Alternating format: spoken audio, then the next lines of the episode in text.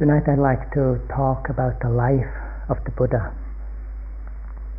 Not so much to pass on information about someone's life, but because I feel that his life story has great symbolic value, has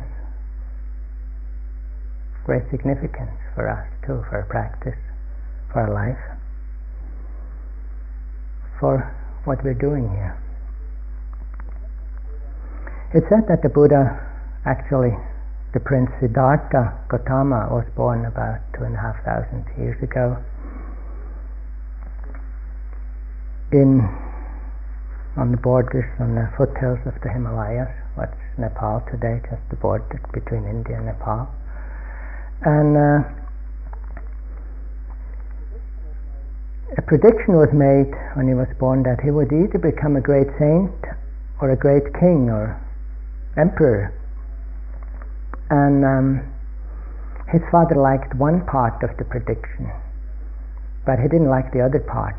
He very much wanted him to become a great king, and he didn't care so much for having a son that was going to be a great saint. And uh, therefore, he was very careful in how he was going to educate him, and more than anything, he brought him up in a very protected environment. And um, there's already a parallel. I don't know about everybody's mothers and fathers, but I know of some who would rather have their sons and daughters be great queens or businesswomen or businessmen or something like that than be great saints. Um, he figured out that if he would not see the realities of life, he might be uh, well set on his course to become a great king. So I kept him in comfort and luxury and entertainment and good education. And in a way, it's, uh, it's uh, somehow similar to how many of us, certainly not all of us, but how many of us are growing up. How people in general grow up in the society, being quite sheltered, quite a lot of pleasure. And even though there's also a lot of pain and difficulty, um, as much as possible, the visible suffering is sort of removed,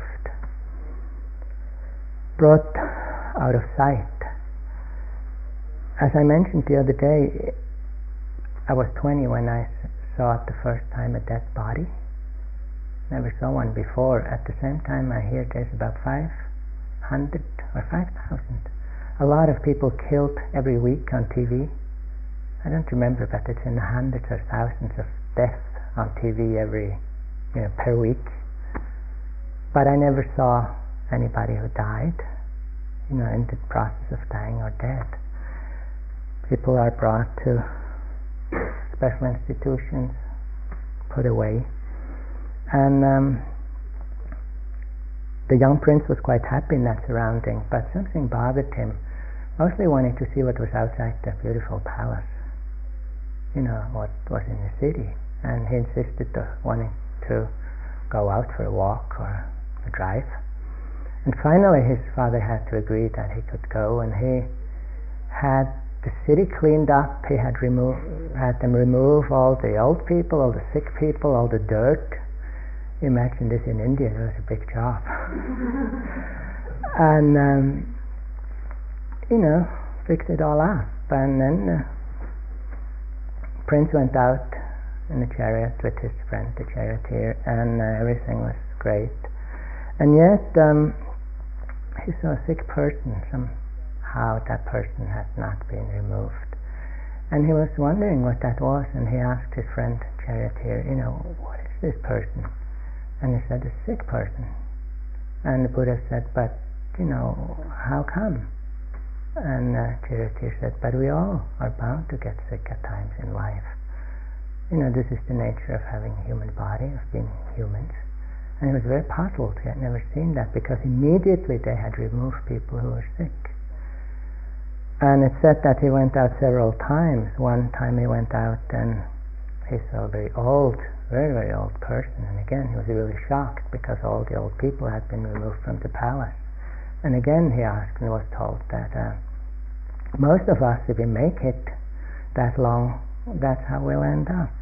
And uh, he was quite shocked. And then on a third trip he saw a dead body, and it, that startled him even more. And something woke up in him. He started to ponder, he started to think about life, which is not what his father was interested in, but he did. And the last time he went out, he saw an ascetic or a monk. He saw a person who was practicing, who was a, a renunciate and who was doing meditation. They had been removed too, because he wasn't supposed to see them. And again, he wanted to know what that was, and he was deeply touched when he found out that this, you know, this was somebody who had um, chosen a way of life that was dedicated to finding out truth, to finding out about reality of what it is to be human, what it is to be alive. It's very important for us to see the suffering. Maybe around us it's more of a psychological type, the depression, the stress, the addiction in our society. Sometimes um, it's been said that Buddhism is quite pessimistic because it's pointed out so um, clearly that there is suffering, there's conflict, there's alienation, the difficulties in life, and you know that's not that's not all of life. You know, let's not talk about it. And yet, it's so very difficult, uh, so very important that we look at that and take it in, and then start to look what that brings up in us. For the Buddha, this was so strong that uh, he decided to leave behind the palace and a good life in the palace and search a path of freedom.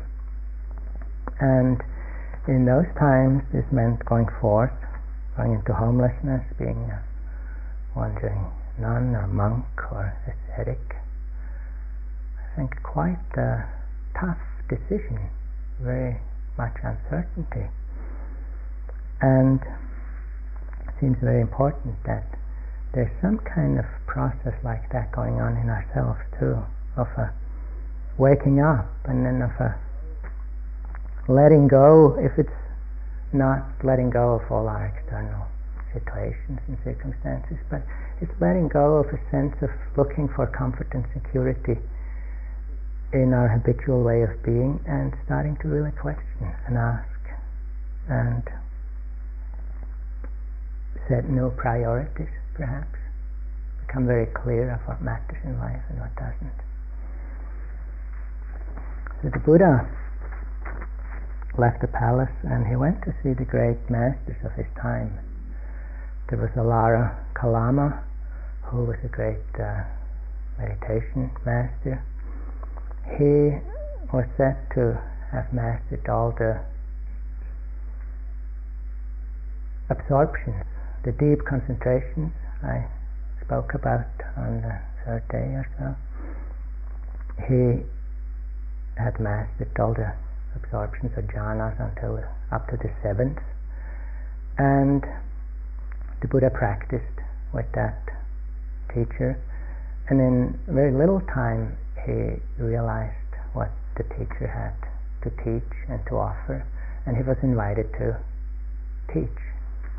And he thought that this wasn't quite it, and he looked for this other person whose name is Udaka Ramaputta, who was said to be the person in all of India of that time who had the deepest realization in terms of yogic attainments. He had uh, mastered even the eighth jhana or absorption.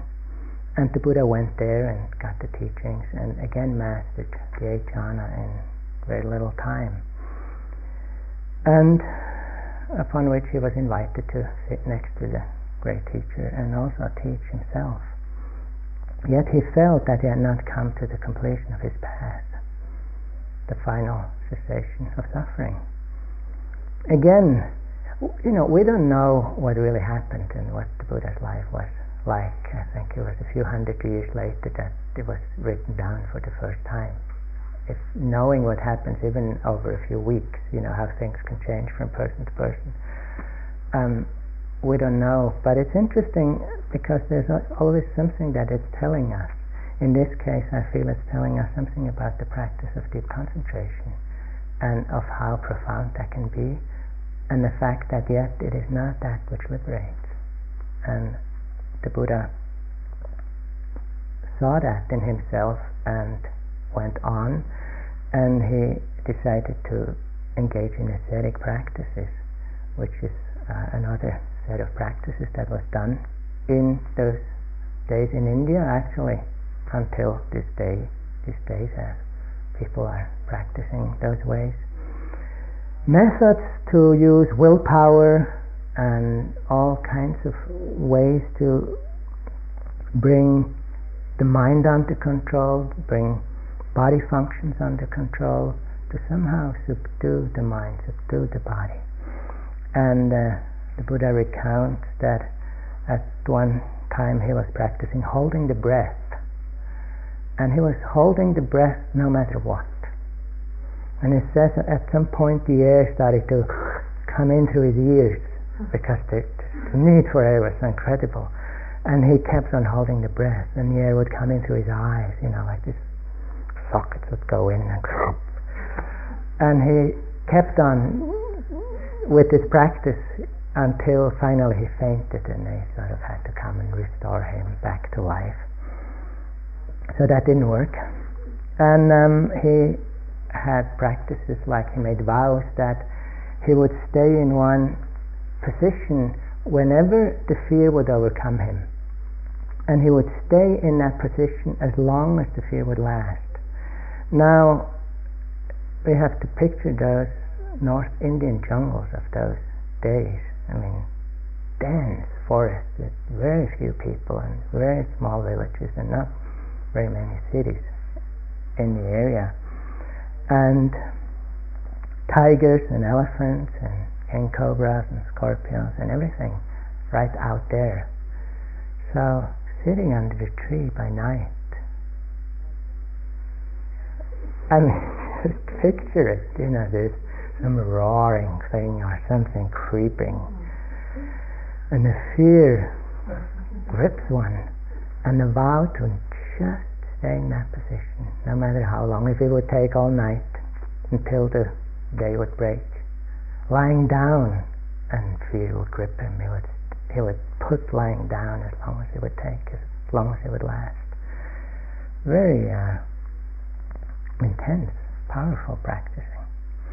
He decided to fast, to use fasting, and he kept on cutting down on his food. He, think, finally um, cut down to one grain of rice a day, and then to one grain of rice a week, and then one sesame seed a week, which isn't very much. and um, he says at some point that he could, if he would reach to touch his stomach, he would reach, he would hold his, um, what's it called, his spine. He would touch mm. his spine. We don't need to do that kind of practice, but we also need impeccability. We need courage in practice. We need sometimes, or quite often, to push our limits without being over demanding or without being harsh, but really looking what that means. We need to challenge our habits. Not all the time, but sometimes, every now and then, see what that is, how that works. And more than anything else, it takes a long enduring mind. As the last Chinese patriarch, Hsu Yun, put it, I never read his actual biography. I only heard it told, and um, as things go, I don't know if that was that is how it actually happened. But it said that he um, became a novice monk in a very early age, maybe still as a kid, and he spent eight years on monastic training. And then he moved to a Zen monastery, a Zen retreat place, and he practiced Zen intensively for 10 years after that, or some length of time. And then at some point he decided to walk to India, and he walked to India on foot from China, and he walked uh, around Kailash, maybe you know doing prostrations like they still do now in Tibet. You know, walking a long distance for months and months. But instead of actually walking, one does one full prostration, completely stretched out, makes a sign, and walks, you know, walks those two yards, and does another one, and sign, and does another one. And there's still people who do that for months and months, moving, you know, bowing to to the qualities of the Buddha, the Dharma, the Sangha. So he went on this pilgrimage for many years, maybe five years, walking and prostrating in India and elsewhere. And then back to China, he spent many years reciting a mantra or the Buddha's name or something like that. I mean, many years as his full-time practice. And then again, he went back to so many years of Zen. And with 75, he started to teach. And he taught until he was 119. Until apparently he got killed by the communists in, in uh, I don't know, maybe in Peking or somewhere in Shanghai. Um, in the 50s sometimes.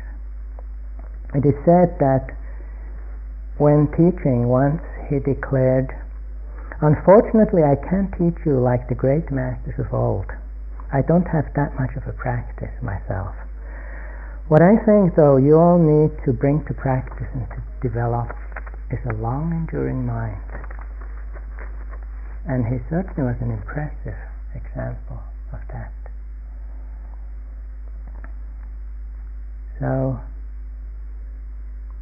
maybe this is one of the really essential parts to practice. If we want the real benefit, we need to take a good look at our priorities and put enormous amounts of energy into the practice, wherever that practice takes place in our life. Gautama, after many years of ascetic practice, decided that this, this was not the path, which was good luck for us he felt that there was no more energy in his system and he actually needed to eat. He needed just enough to eat to get the energy. He needed just enough rest to refresh and renew himself and keep his body healthy. It is the event where a devotee, her name is Sujata, came and offered milk rice and whatever the milk rice was like. Legend has it that it was the milk rice that was from the milk of a thousand cows were was given to a hundred cows who was then who were milked, was given to ten cows who were then milked, It was given to one cow and then milked. And from that milk the milk rice was made. It was a very special milk rice. and the Buddha ate again, and there's still a famous place you can go and look at in uh, at a place near Bodhgaya near the Naranjana river where the Buddha again took food.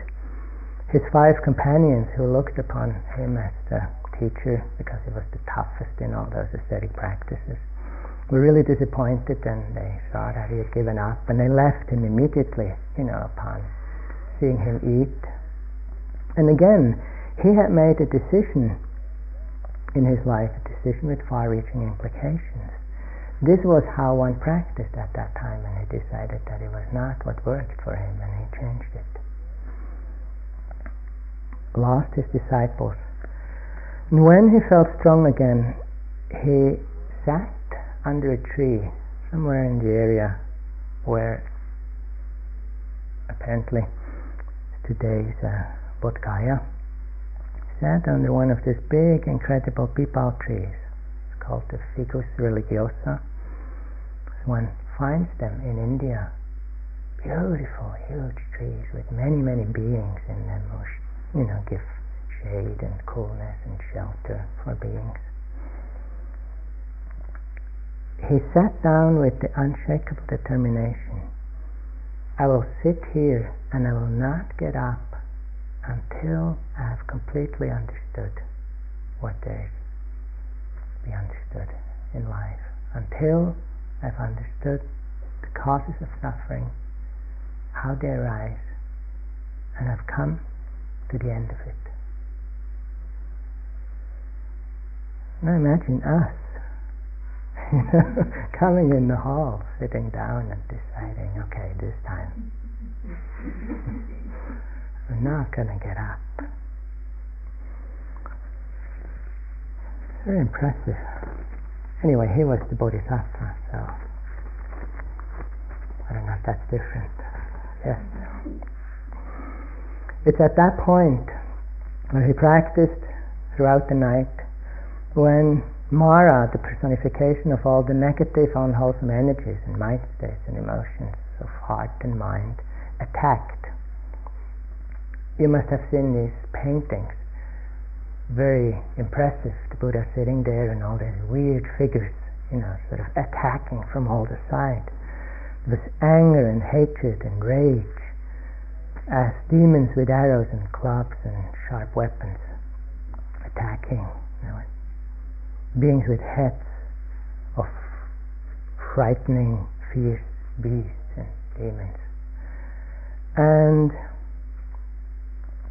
with attachment and desire as beautiful people, beautiful beings with pretty bodies and offering nice, enticing music and games and you know the pleasant things of life, maybe videos, I don't know what they had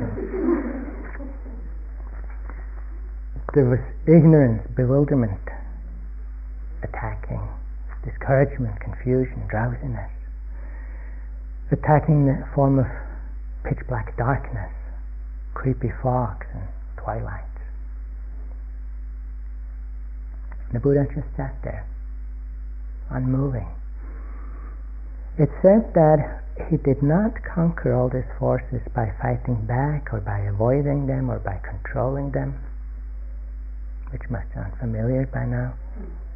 He said it transformed them, he transformed all the weapons who came flying into flowers, and he transformed all these attacks by the power of his wakefulness, of his clear seeing, and by the power of metta. By the power of kindness, acceptance, openness, and love. And again, maybe I've seen the paintings. There's another kind of painting that shows the Buddha sitting under the tree, and there are all the weapons that come flying out at the edge, and then they transform into flower petals that fall down. So much to say for this powerful force of loving kindness.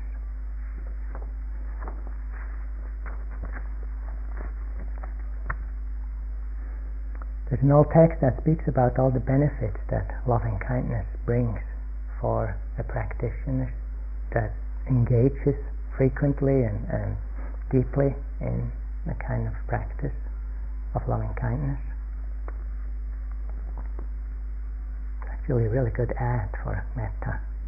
It says one sleeps well and wakes up peacefully. One has no bad dreams. One is loved by humans and protected by the gods. Fire, poison, and weapons cannot harm one. One's mind is easily focused and concentrated. Even that sounds good, isn't it? One is calm at the time of death, and should one not have attained to freedom, one will be reborn in the realms of happiness and peace.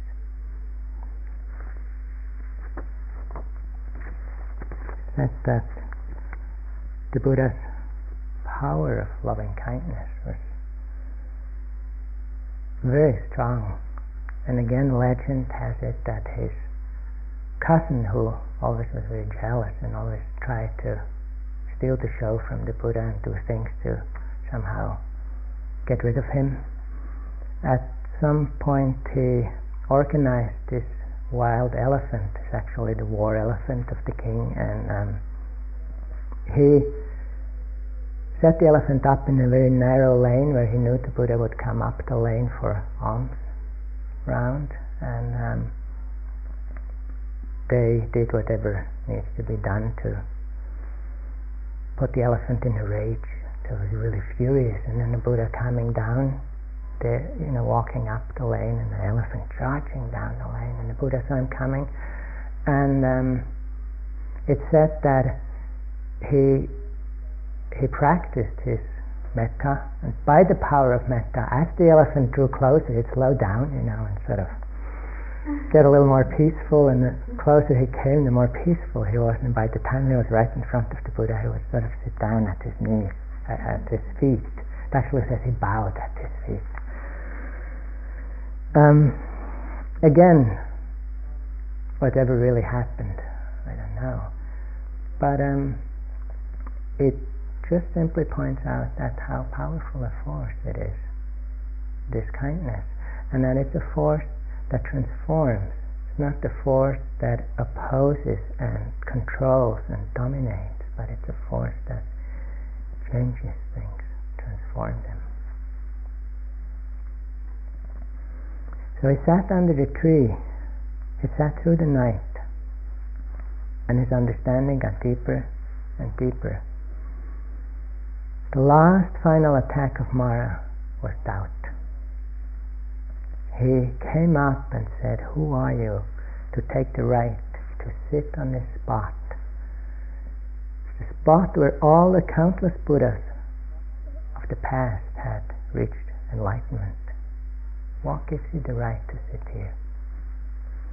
And it said that the Buddha simply reached down to the earth and touched the earth with his hand, calling up the goddess of earth to witness the hundreds and hundreds of lifetimes he had spent perfecting the paramitas, perfecting all the beautiful and powerful qualities of an enlightened being, perfecting all the qualities we have been developing here, cultivating here these days.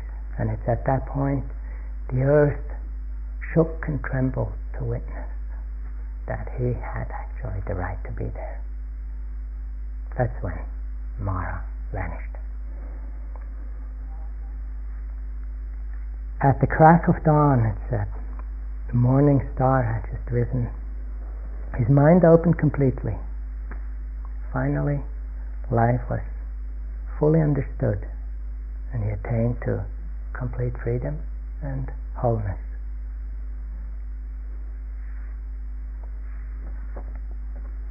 His words, profound limitless peace is the Dharma that I have found.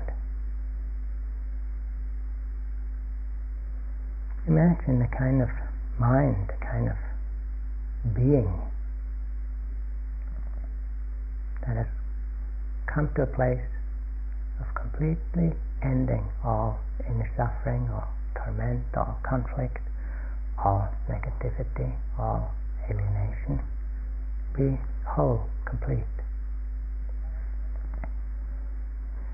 Like Hermann Hesse's description of Siddhartha and his, you know, in his book Siddhartha, when Siddhartha and his friend encounter the Buddha.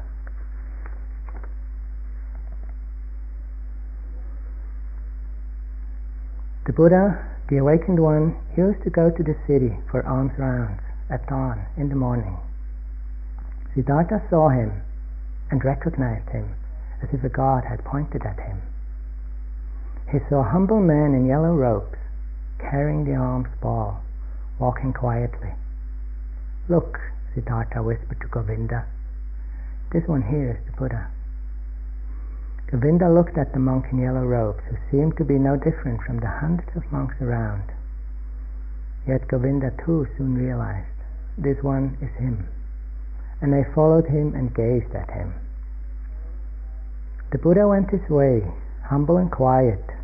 His face was neither joyful nor sad, but it seemed to be smiling inwardly, a faint smile, not unlike a healthy child.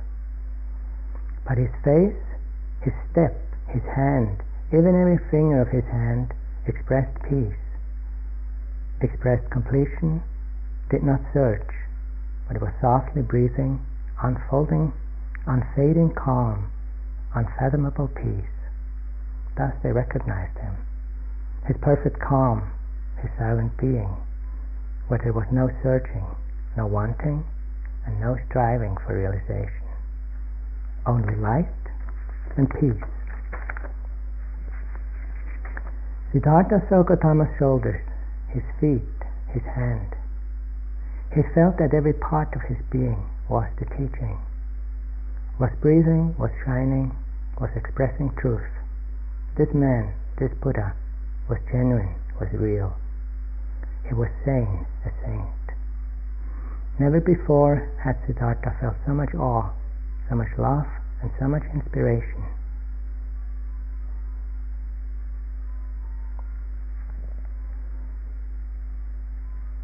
It might be a long path, we don't know. It takes a lot of effort, it takes a lot of patience, and a long, enduring mind. But it's a wonderful journey. And it's the most meaningful thing we can do in this life. It's the most meaningful thing. Practice, a way of life where every step is worthwhile because it's going towards light, it's going towards freedom, it's going towards peace. So his words were profound, limitless peace is the Dharma that I found.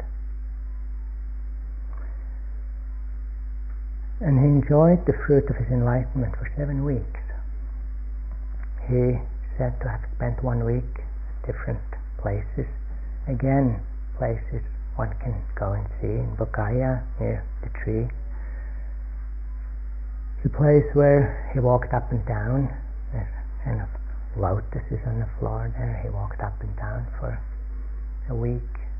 There's a place where apparently was sitting for a week, just gazing at the tree, filled with gratitude just for the tree who had sheltered him and somehow had been there when he attained his realization. The place where he sat and a great storm came, and this great serpent, serpent Naga came and opened his hood to protect him from the rain and storm for the week.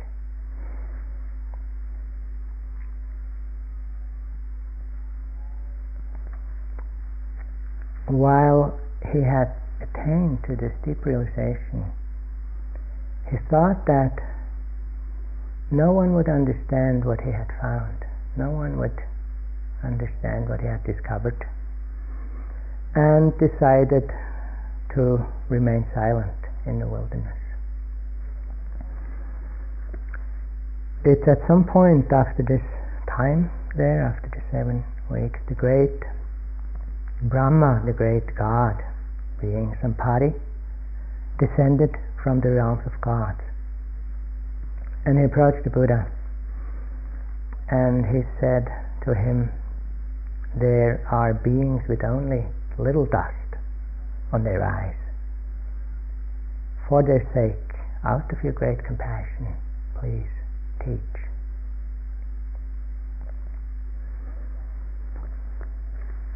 It's said that with his divine eye he then surveyed the earth and indeed saw beings with only little dust on their eyes, as he put it, who might understand, who might be willing to listen and understand what he had to say.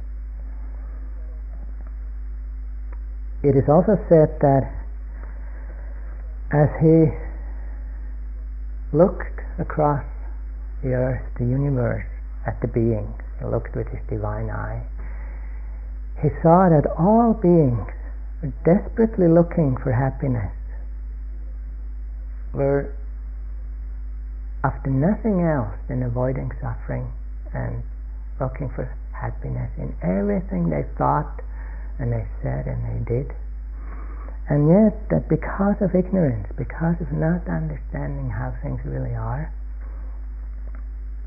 they were and they are doing the very thing that kept them away from true, true happiness, that kept on creating more suffering, more conflict for them.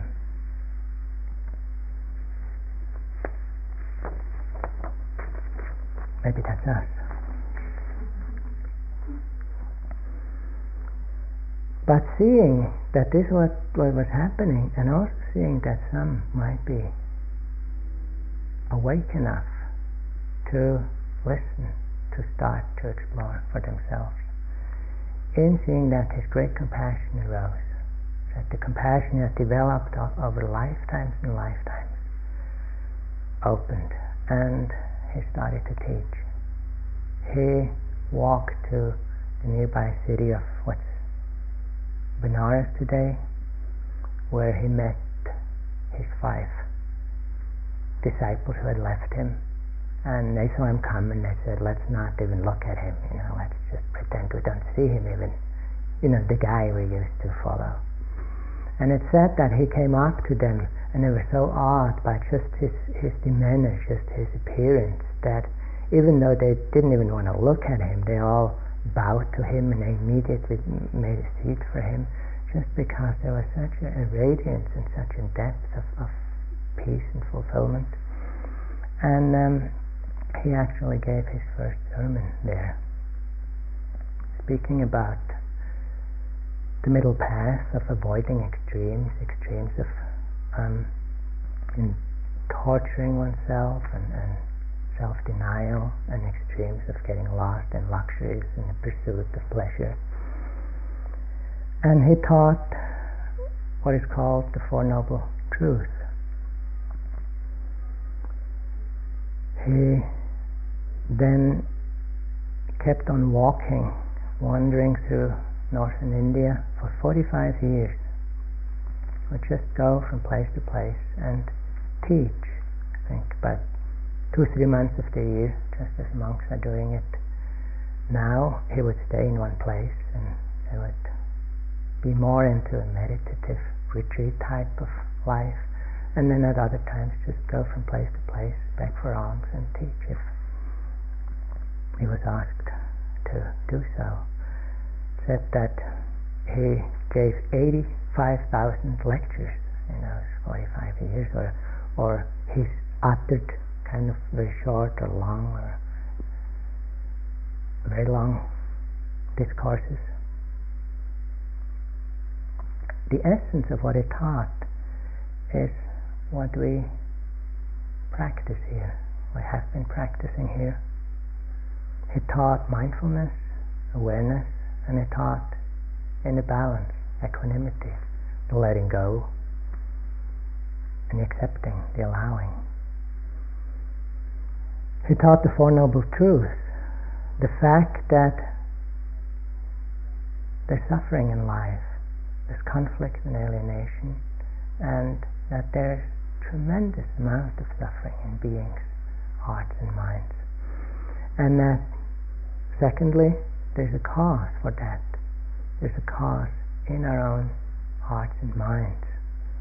And it's those unwholesome emotions which we have looked at so often. It's the not understanding, the bewilderment, the confusion, and from not understanding the reactiveness of aversion and hate and destructiveness and holding on and craving and greed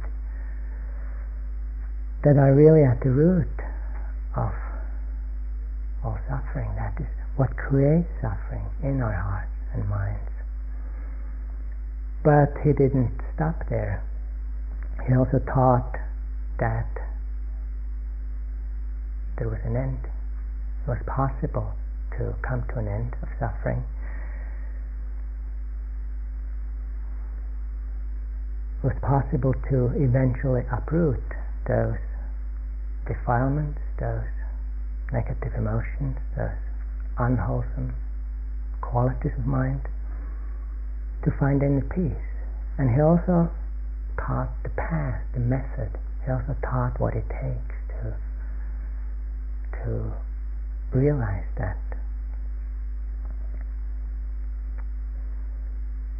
He spoke a lot about the true nature of things, the impermanence of all composite phenomena, of all conditioned things. He spoke about the fact that things can't provide a lasting satisfaction, no matter what it is, no matter how clever we are and how hard we try. Things might give whatever we need, but they don't last, and whatever satisfies can stay because things change, we change, everything changes. So, whatever,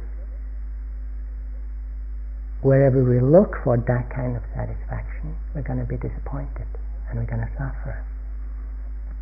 He taught the non self existence, the non independent self existence of things, the fact that nothing exists in a graspable, substantial way.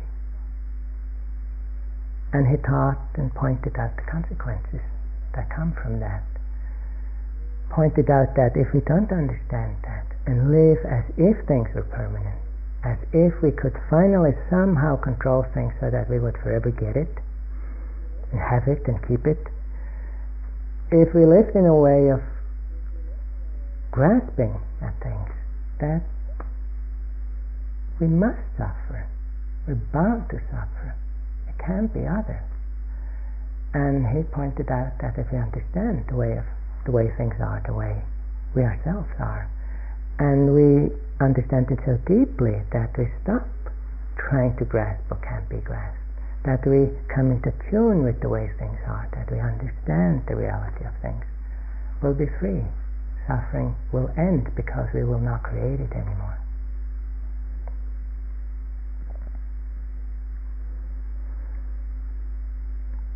He was amazing in the range of how he, he expounded on this speaking to different people, different characters, different. Um, he spoke to kings and queens. He spoke to beggars. He spoke to all kinds of people, and he used a wide range of stories and illustrations, and, and he had an incredible, brilliant mind in terms of explaining things. He was always explaining that same core, really, but had so many different ways it's of course that, that since he had the divine eye to see where the problem was with people, he would understand exactly what each person needs because he could see where they were stuck. So, um, as legend has it, most of the time people didn't take very long to practice. And uh, for many of the people who practiced under him, the path was quite short and quite immediate sometimes. And again, that too is a possibility at any moment, at any point of our life, of our practice. If we really look, we can see how things are. He didn't talk of things that were very, very hidden. He was talking of this very reality. The problem being just that we can't quite see what stares into our face.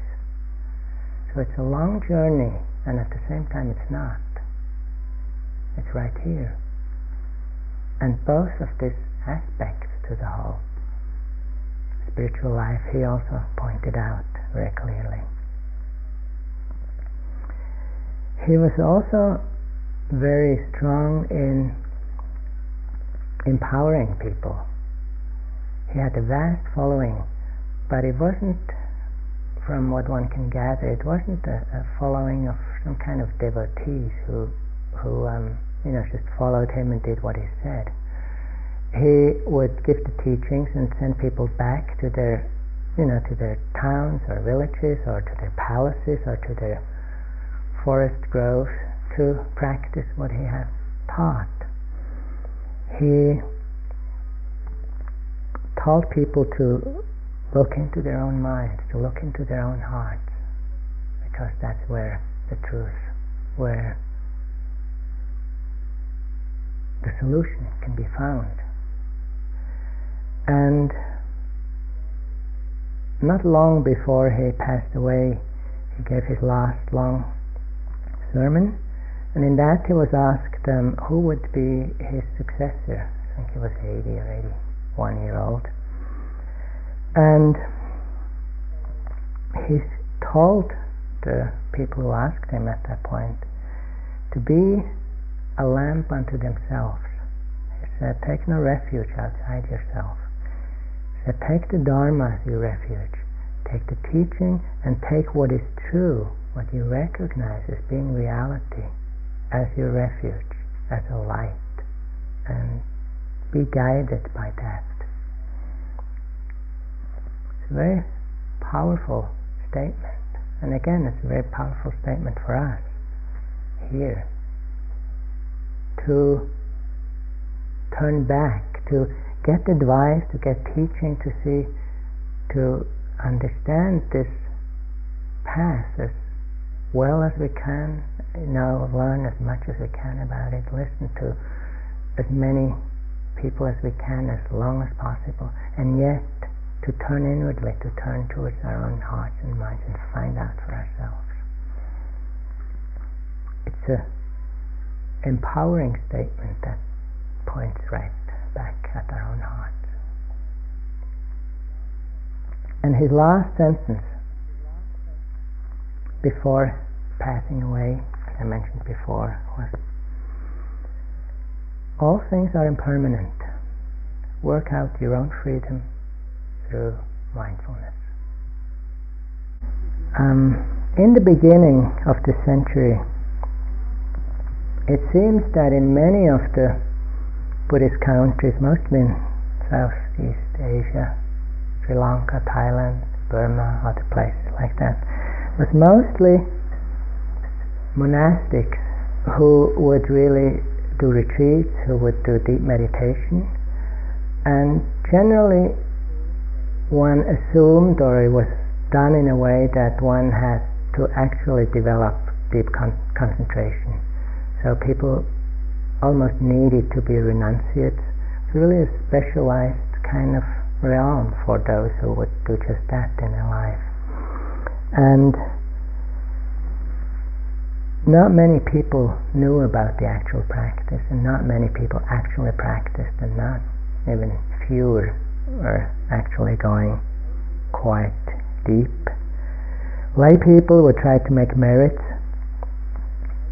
offer things to monasteries, to monks and nuns, so they would uh, gain, make good karma for next life, so they would have more fun or better life next life, and the ones who were really ambitious, they would make offerings so that they would be reborn as monks in the next life. So they would actually have the right situation, and then they could practice and, and uh, be liberated. And um, it's only at the turn of the century, and maybe the first few decades of the century, in places like Burma, that a number of those monks start, started to re-question all that and started to talk to look for the very few realized people who were still meditating in caves, you know, asking them what the path was all about. And there's two, mostly two great masters in Burma who went back, one went back to the text and looked through all the texts until he came upon what is called the Satipatthana Sutta, the discourse on the four foundations of mindfulness. And he figured that this was actually the, the instructions for meditation practice. It's not that far from what you hear every morning at 9.30. It's a little bit changed in the wordings, but he looked at these teachings and he sat down and he started to practice them. And uh, being who he was, he got very deep realizations. And it's almost like he rediscovered the possibility of practice insight meditation.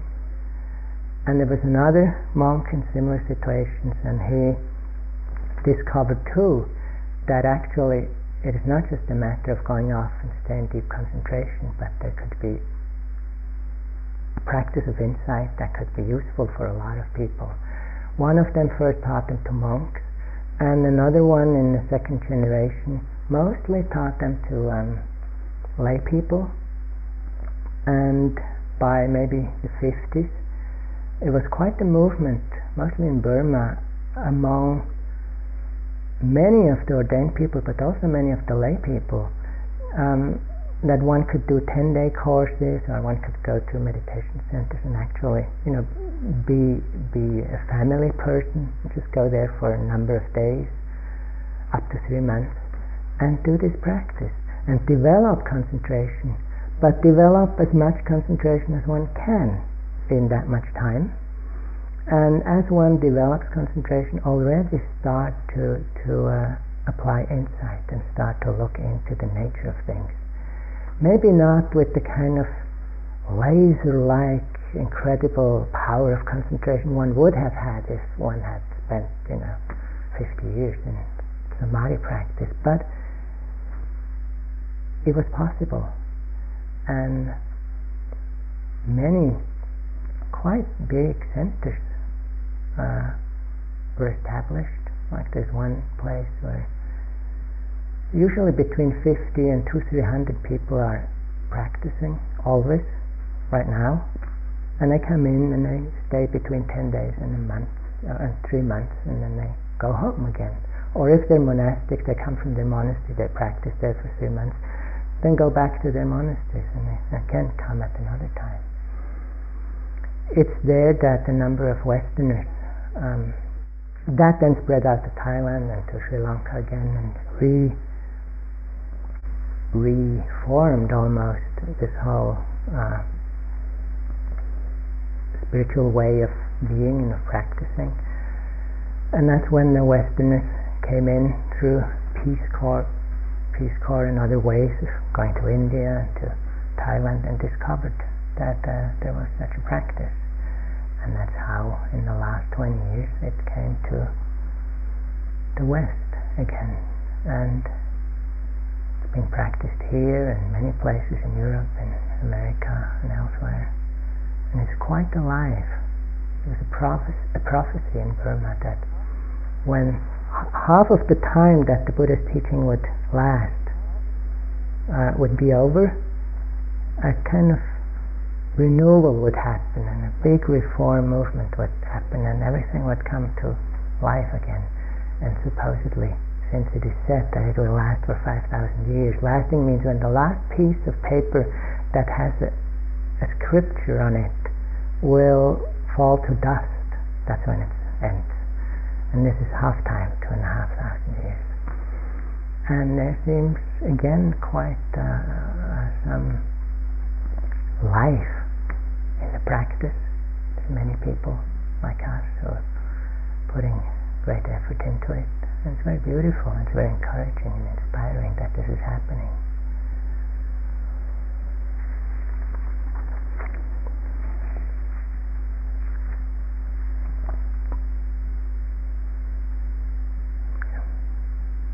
Still happening. And we can try it for two, three minutes quietly.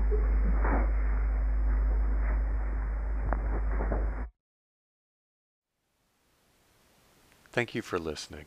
To learn how you can support the teachers and Dharma Seed, please visit dharmaseed.org slash donate.